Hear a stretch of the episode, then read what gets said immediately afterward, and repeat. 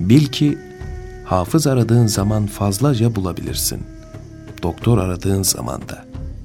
Fakat Allah'a giden yolda sana rehberlik edecek, nefsinin kusurlarını sana bildirecek birini aradığında bunların sayısının ne kadar az olduğunu görürsün.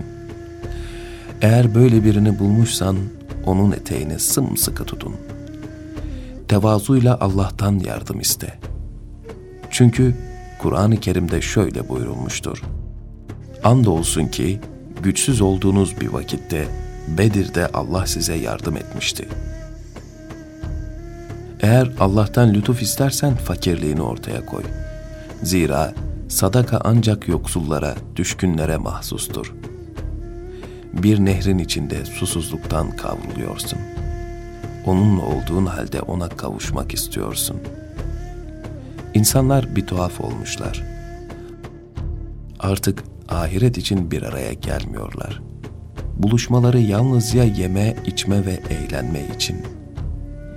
Sen kendinin kıymetini bilmiyorsun. Bilmiş olsaydın kendini Allah'ın azabına hedef yapmazdın. Dünya malını öyle çok istiyorsun ki onu elde etmek için çırpınıp duruyorsun.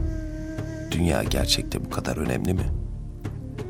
Halini kitap ve sünnetten öğrenmeyip de falcıya soran adamın hali ne hayret verici. İbadette zayıf düştüğün an ibadetini gözyaşlarıyla onar. Eğer biri sana gelip de ağlanacak halde olan kimdir diye sorarsa de ki kendine verilen sağlığı Allah'a isyankarlıkla harcayan kimsenin haline ağlamak.